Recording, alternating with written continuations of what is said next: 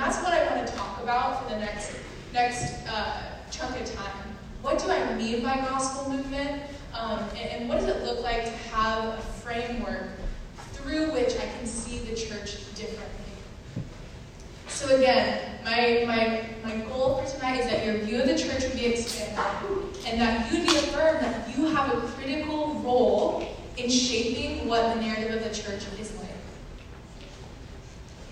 But I think it's, it's important that we define what church is. When, when we're talking about expanding your view of church, where are we starting? So we're going to focus on what the church is. Let's focus on the what first. I have a few key Bible passages here from Scripture. And I think that through reading these, I want to highlight a couple key themes that reveal some of the definition of what I mean by church, okay? So you guys are probably tired of hearing my voice right now, so I want to get a couple of volunteers to read these verses, okay? So who is one person who can read Galatians? I know Rome. Can Rome? Is that okay here? Galatians. Let's see here. Lizzie should do it. Back here? Awesome. Can you read it? Can you read them with us? Uh, So Galatians 1 through 2. Wait. Can you see it? Yeah, I can see it. Uh, Paul, an apostle, and all the brothers and sisters with me, to the churches in Galatia, from God our Father and the Lord Jesus Christ. Awesome. Thank you. And what was your name? Ian, thank you.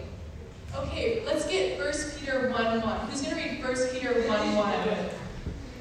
Don't be shy here. 1 Peter 1 1. Should we get a parent to do it? Oh, here we go. 1 Peter 1 1. To God's elect, exiles scattered throughout the provinces of uh, Pontus, Galatia, Cappadocia, Asia, and Bithynia. Bithynia. Bithynia. Yeah, I thought it's a trick one. You got the thank you. What was your name? Nicole, thank you. Okay, final one. Revelation 1 4. Over here. Lindsay, you want to do it? Lindsay, you have the cool shoes. And the sheriff. Gotta do the. John to the seven churches in the province of Asia, grace and peace to you from him who is, and who was, and who is to come. Thank you. Okay, so I want to highlight a couple things, and you'll see in red on this next slide a, a red and a red highlight for each verse. And each of these red highlights help define what we mean by church. You'll see the first one in Galatia is to the churches in Galatia. Is that to one church or to many?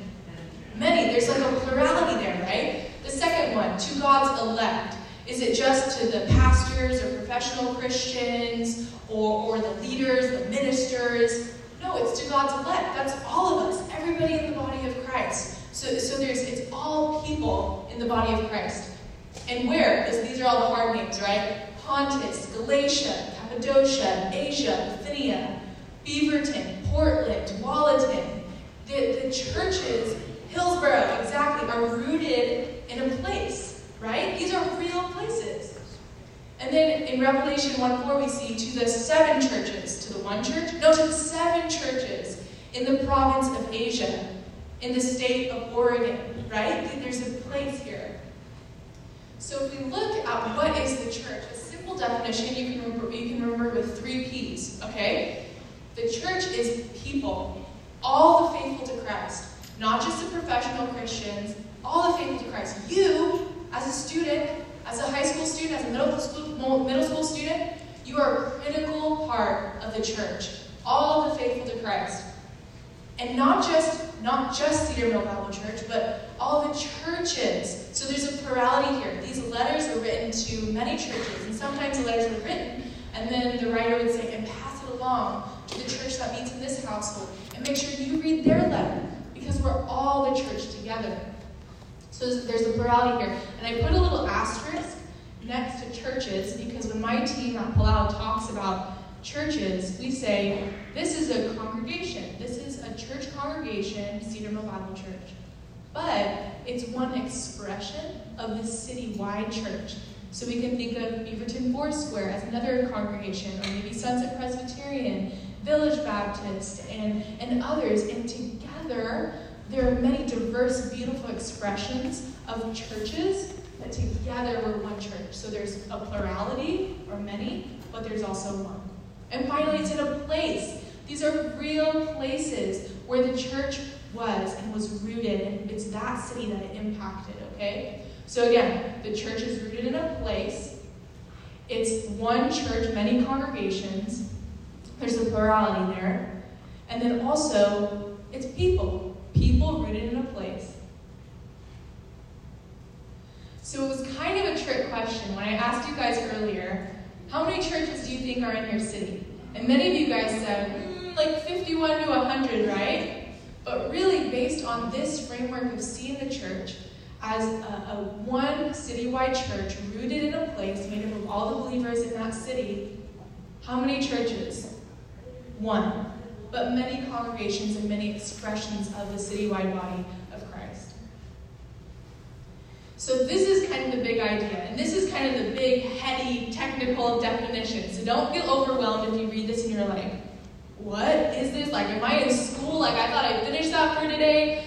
But this is what I get really excited about because this is an expanded vision of what church is. And when churches are working together in a collaborative way, our team calls that a city gospel movement.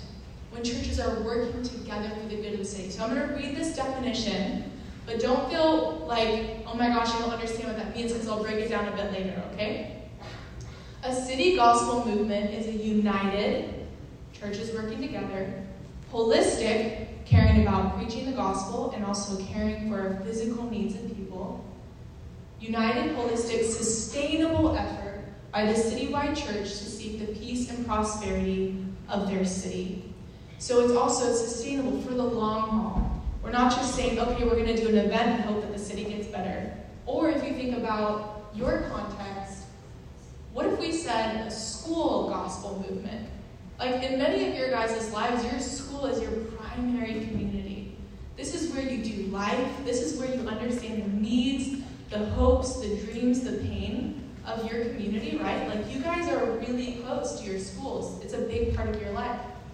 And what if you envisioned a united, holistic, sustainable effort of all the believers in your school regardless of what church they went to on a Wednesday night or a Sunday morning, knowing each other, caring for each other, and working together for a common vision to see your school flourish. Maybe those mental health things addressed in your school because you're working together as the one body of Christ in that school. Are you starting to get this? Is it starting to click a little bit? Okay. So, Lizzie, you've talked about the church as a people rooted in a place, all the believers working for the good of the city, not just as one congregation, but collaboratively among many congregations in the city as one city-wide body of Christ. So why does this matter? What, what's the big deal, right? This is what I was I was wondering in college. What's the big deal with the church? So let's read a couple other passages. I'll read these ones so don't feel like worried I'm going to roam around. But it's in John 17. If you guys have your phones or your Bibles and you want to get it out too, it's John 17. And this is a really critical passage, passage because this gets at the why. Why is it important that that congr- bless you that congregations work together? Like, what's the big deal? It is a big deal, and here's why. Jesus is praying in John 17, and he's about to go to the cross. It's pretty soon before he dies. And so think of these words as like some of his, his last words, his dying breath, okay? What does he want? What does he want to communicate to his disciples, to the world through Scripture? What is he saying? What matters to him in these last moments? Let me read it. It says in John 17, 22 to 23, I, Jesus, have given them, disciples, the glory you gave me, so they may be one as we, Son and the Father, are one. I am in them, and you are in me. May they experience such perfect unity that the world will know that you sent me and that you love them as much as you love me. So, what is Jesus saying? Again, I want to highlight a couple of important red and blue things here. Jesus is, is praying to the Father that the oneness, that unity he has with the Father, would be oneness that we get to experience together as a church, as disciples. Why is that unity important? Jesus died so that we could be reconciled to, the, to God, right? But because we're reconciled to God, we can be reconciled to each other. Jesus died so there could be unity where there wasn't unity before. Unity with us and God, and unity with us and other people. And why is that important? Because through that unity, people start to notice. The world will know that Jesus was sent by the Father and that Jesus and God, they love the world if the people of God live in unity. That's a big deal. Like our witness, our reputation depends on our unity. So Jesus, in his last dying breath, he's or before he goes to the cross, these are some of his last words, and he's saying, I'm praying, I'm desiring that the church would be united as one, so the world will know me and my love for. So that's a big deal. A lot's resting on, on the fact that we can be unified. So that was Jesus' prayer in John. Now let's shift to Paul, the Apostle Paul, in Ephesians, the letter to Ephesus. So again, if you're tracking along, this is Ephesians 4 1 through 6. And Paul writes, um, As a prisoner for the Lord, then, I urge you, he's talking to other believers, to live a life worthy of the calling you have received. Make every effort to keep the unity of the Spirit through the bond of peace. There is one body one Spirit, just as you were called to one hope when you were called, one Lord, one faith, one baptism, one God and Father of all, who is over all and through all and in all. That is a lot of unity and one and one and one. So Paul understands that when we become a follower of Jesus Christ, we share all of these things. We share a common faith, baptism, Lord, we're a part of one body, we're unified. He's saying the reason why it's so important that we keep the unity, that we work together, that we see ourselves as one body, is because through that lifestyle of maintaining the unity, that is what living a life worthy of the calling we ever received looks like. In other words, if we choose to follow Jesus, if we commit our lives to follow Jesus, what are we signing up for? We're saying, Jesus, you lived a lifestyle that created unity in places where there was not unity. You created peace in places where there was not peace. You created wholeness in places where there was not wholeness. So I, by following you, will follow your example and keep the unity of the Spirit. Because through keeping the unity of the Spirit, by living in, in unity and collaboration with other believers, I'm, I'm maintaining unity where there wasn't unity before. I'm creating wholeness where there wasn't wholeness before. I'm living in peace where the world says there shouldn't be peace. That's why it's so important that we see each other as a citywide body of Christ because it's biblical. Jesus prayed for this unity, he died for this unity, and this is the lifestyle he's calling his followers to live out. So not only is this this way of viewing the church really biblical, but it's super practical. Because if we think about those issues you guys communicated on, on, on the screen, you want to make a dent in, whether it's education or mental, mental health and things like that, can just the people in this room tackle that issue alone in Beaverton? Could we together make a huge dent? Could we solve the problem in Beaverton? Yes. Maybe. Maybe not. Could we maybe potentially make a bigger dent in it if we worked with other community members, with other congregations, potentially with even other professionals who, who work in that space? If we work together, could we make a bigger dent in these issues? Yes. So the way that we think about gospel movements is not only biblical, but it's really practical when it comes to these big issues that we're talking about in our schools, and in our city. So, again, this is the big idea a united, holistic, sustainable effort of the citywide church to seek the peace and prosperity of the city. But now let's get to the practical stuff. You're like, okay, I get that, but how, how does this work? This is all 30,000 foot theory, right? I'm going to show you an, a, a graph that, or a visual diagram that I think helps communicate what a gospel movement is. And I'm hoping that you guys will be able to find your place in it.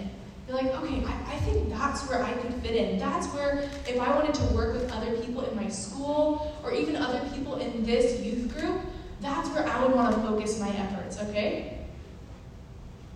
So we're going to focus on the how.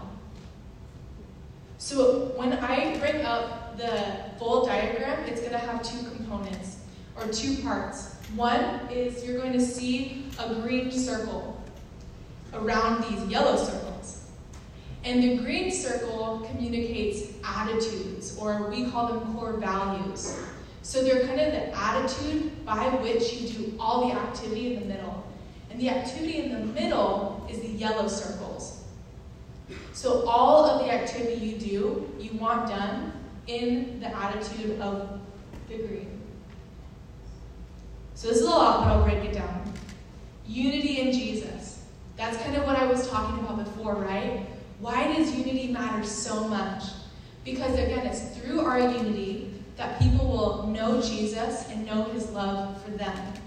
And it's also through unity that we're living the life that's worthy of the calling we received. We're living this life that says, yes, Jesus created unity with me. Now I get to create unity with other people. So all that activity is based on unity in Jesus, what you see on the bottom. But then, when we think about changing a, school or changing a city, we try to think of it's, it's too simple, it doesn't include everything, but hopefully it'll give you a framework. How, what does it look like to do prayer, service, and evangelism in a united, holistic, and sustainable way? And again, your school or your city. I want to give three quick examples to help you understand what united, holistic, sustainable prayer looks like that's different in a gospel movement versus just a single congregation. And what does united, holistic, sustainable evangelism look like that's different in a gospel movement versus a single congregation? So, three quick stories, okay? Hang in there. You guys are doing amazing. I know this is a ton of content, but we're almost there, okay? So when I think about prayer, there is a leader that I talked to in Eugene, Oregon. Who, who has been to Eugene? Go Ducks, right? Yeah. Okay, so there, yeah, there are 40 churches, 40 churches in Eugene who have committed to this strategy to pray for their city and the churches 24 7, 365 days a year. I'm going to say it again. 40 churches have committed to pray for their city and the churches in that city 24 7, 365 days a year. How is that possible? Who's doing that? The strategy is called One Church, One Day. And each of those 40 churches has said, hey, we volunteer to pray on the first Wednesday of every month. And another church around the corner say, and we will pray on the first Thursday of every month. And individual people in that church community will literally say, I'll pray at 3.30 in the morning. And another person will say, I'll pray at 7 a.m. And they pray for a little bit. And with their whole church, individuals just like you and just like me can say, we'll cover this one day, 24 7 in prayer, over education, over mental illness in our community, over the churches. And so, over the course of that month and over the course of the whole year, those 40 churches are praying for their community 24 7. That's crazy. But you know what I haven't heard of yet? As I've talked to 400 leaders, I haven't heard of youth groups doing this. I was thinking, how cool would it be if youth groups in Beaverton said, you know what, okay, a month, a year, that's a lot. But what if we did a week? Like, what if we did 24 7 prayer for our schools in our city for a week this year and we worked together with half a dozen other youth groups? How cool would that be? How much would you be looking to see is God answering that prayer in my school? Is God answering that prayer in my community? Because we're collectively praying for it. That's a unique expression of prayer in a gospel movement. Other churches, just an individual congregation, can set a, a night and say, hey, we're going to pray for our schools tonight, which is awesome, and we need both. But I'm just wanting to expand your vision of what's possible. Okay, United Holistic Sustainable Service. So one of the, the really cool stories that um, happens in New York State is there are over a thousand students from like a dozen, over a dozen different youth groups who take their spring break every year and do this camp. But it's not a typical like spring break or summer camp. I saw a Tadmor shirt over here. I used to go to Camp Tadmor, and that was an amazing summer experience. But these high school students will take their spring break off and say, We're going to go to camp in our own city. And what they do during the morning is they do devotionals and worship together with other youth groups because they sleep at church buildings.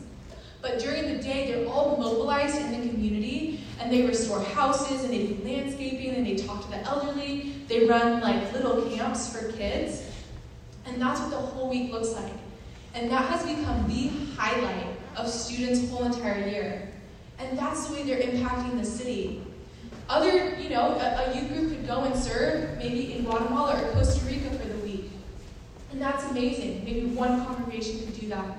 But how much more could you impact the whole city if a thousand youth got together in one week and got to know people from different youth groups? Because the other cool thing I didn't mention is that the youth that volunteer, they're mobilized out with a couple people from their youth group, but also with other people from different youth groups. So you're getting to know believers. And finally, evangelism. I saved this one for last because you guys are actually doing this. Who here went to the Unite Night a handful of months ago? Yeah, you guys are doing this. You guys didn't know it, but you guys are participating in a gospel movement, a collaboration of churches in the area. So the Unite Nights are so awesome because you guys get to worship together with other youth groups. You guys get to meet other believers in your school that you maybe didn't know before, and the gospel shared to peers who haven't received Christ and haven't chosen to follow him yet.